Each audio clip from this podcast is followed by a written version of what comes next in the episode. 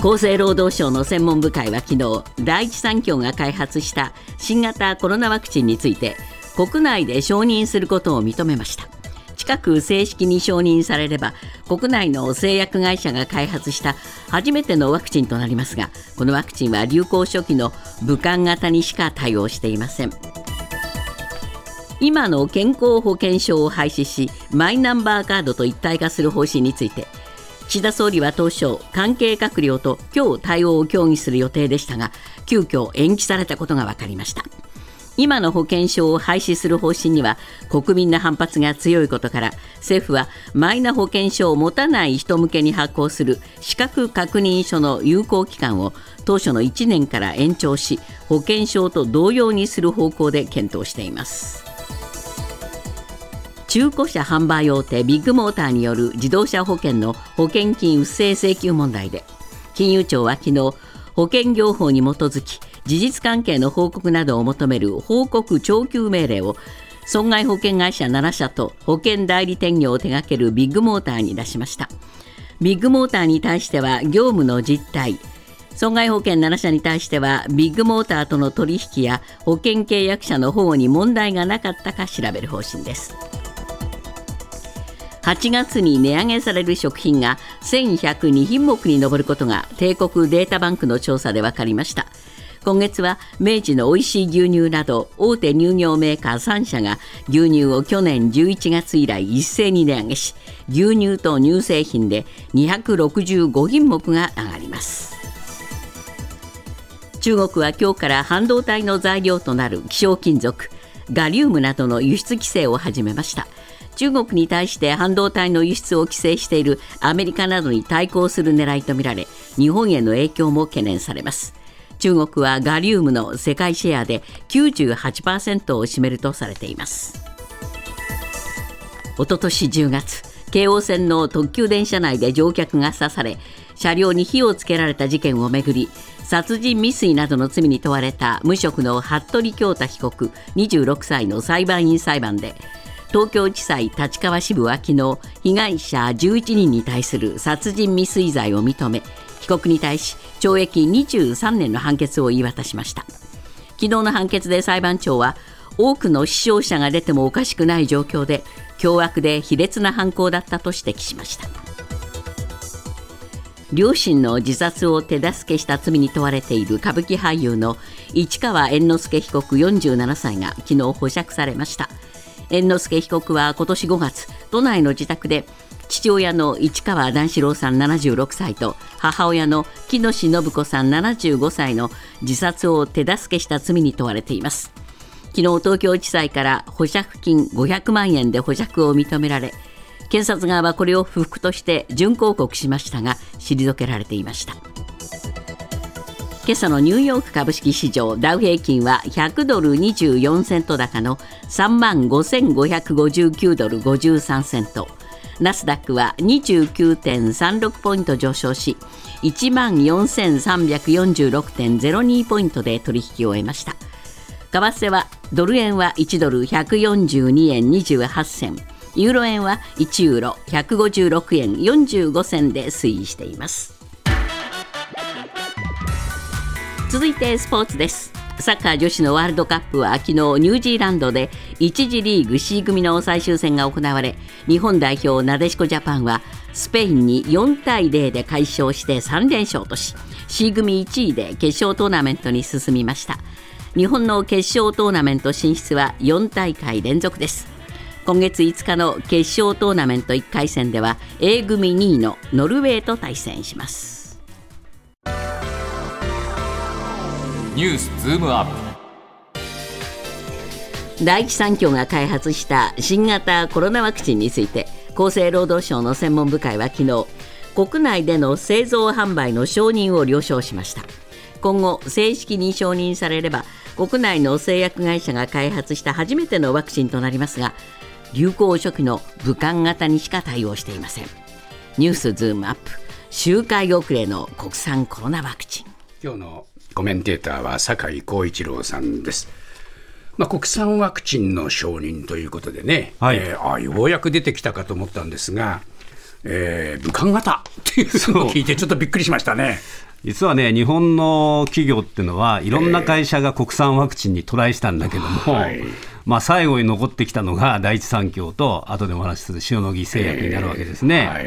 で第一三共の場合でいうとですねいわゆるメッセンジャー RNA つってあの例のファイザーとかね、はい、モデルナとかね。ね。あの、ウイルスの遺伝子情報の一部をこう使うタイプのワクチンですね、はい、で名前が第一ロナっていうんですけども、えー、まあいい面もあって2度から8度の冷蔵保存が可能だっていうところはあるんですが、まあ、使いやすいっていうことですね、はい。えー、ただ森本さんがおっしゃるように中国の武漢なんかで流行したですねいわゆる、えー、最初の型、えー、従来型のウイルスに対応する成分だという話ですから、えー、今はもうどんどんどんどん変異して、えー、XBB っていうですね、まあ、オミクロン型の、ね、変異型に変わってるわけで、そこには対応してないということですから、えー、結論から言うと、じゃあ私たちが今、これを打って何かがいいことがあるかっていうと、ないっていう、そういうことなんですね、えー、そういうことなんですよね。これ、なんでこんなことになるかっていうと、まあ、あいろいろとその開発研究する時のスタートがこういうところだったからですね。そうですね、えー、あの武漢の方から始まって、次々変異していったので、えー、やっぱり最初のところからしっかり研究して、開発していったということになるので、まあ、手順を最初から踏んでるだけなんですけども、はい、もうすでに他社はどんどんどんどん変わってきていると。そうですね。で塩野義の場合はですね、これ、あのコブゴーズっていうんですけども、これあの、いわゆる遺伝子組み換え技術を使ったやつでですね、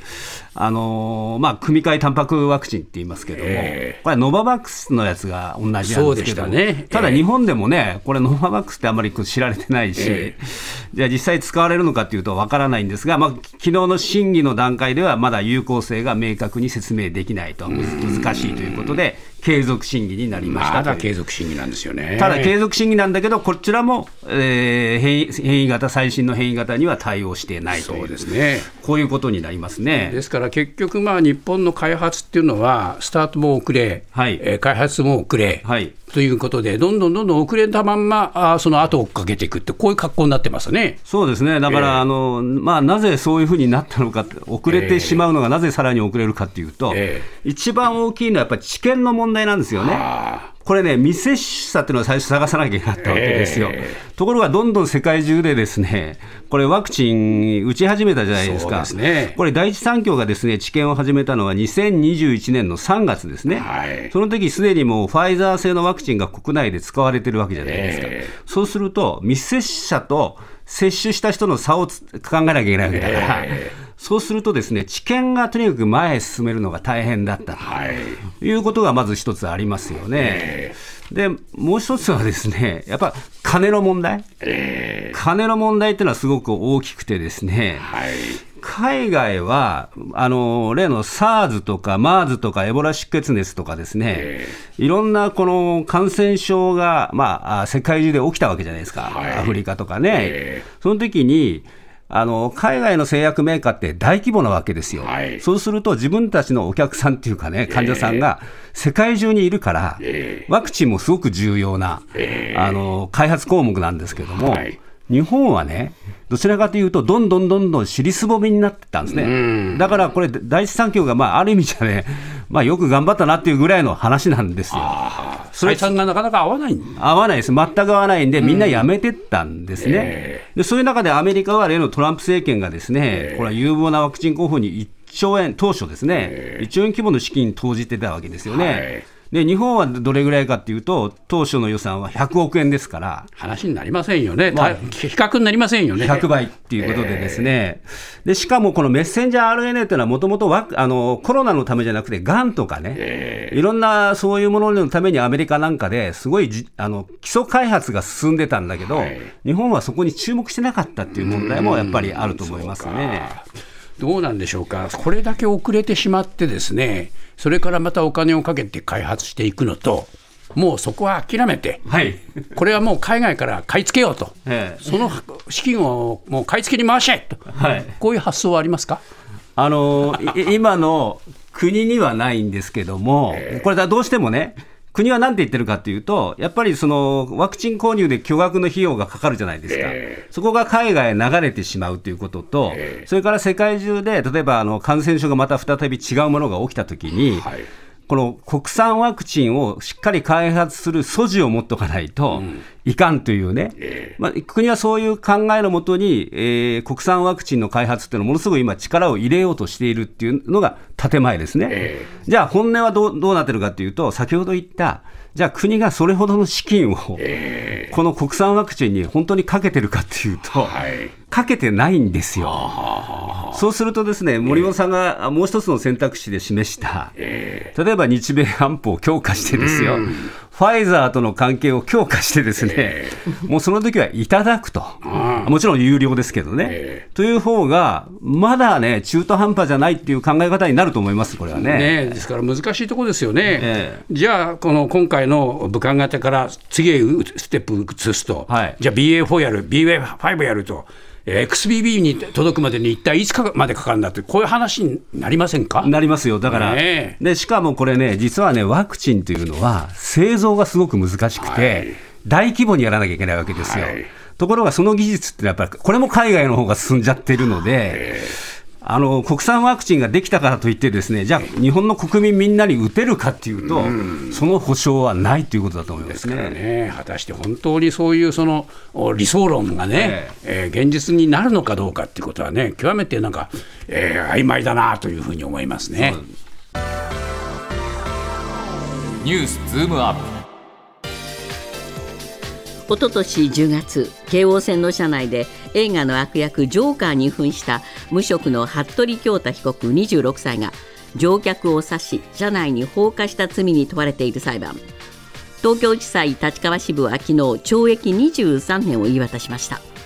この事件は鉄道の防犯対策を見直す契機となりましたが対策はまだ道半ばです。ニュースズームアップ。京王線死傷事件の判決。そして鉄道の防犯対策。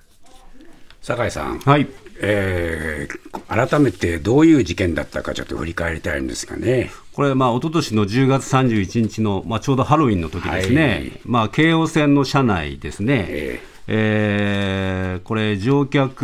のですね当時72歳の男性を、この服部恭太被告がですね、えー、ナイフで刺して、えー、まず大怪我させました。はい、その後に、まあ、車内に火をつけてですね、えー別の乗客12人を殺害しようとしたという、まあ、そういう事件ですね、はい、でその時に、あのー、これあの、特急だったんですよね、はい、だから長い、まあ、時間、停車しない区間をわざわざ選んだということと、え。ー、それから、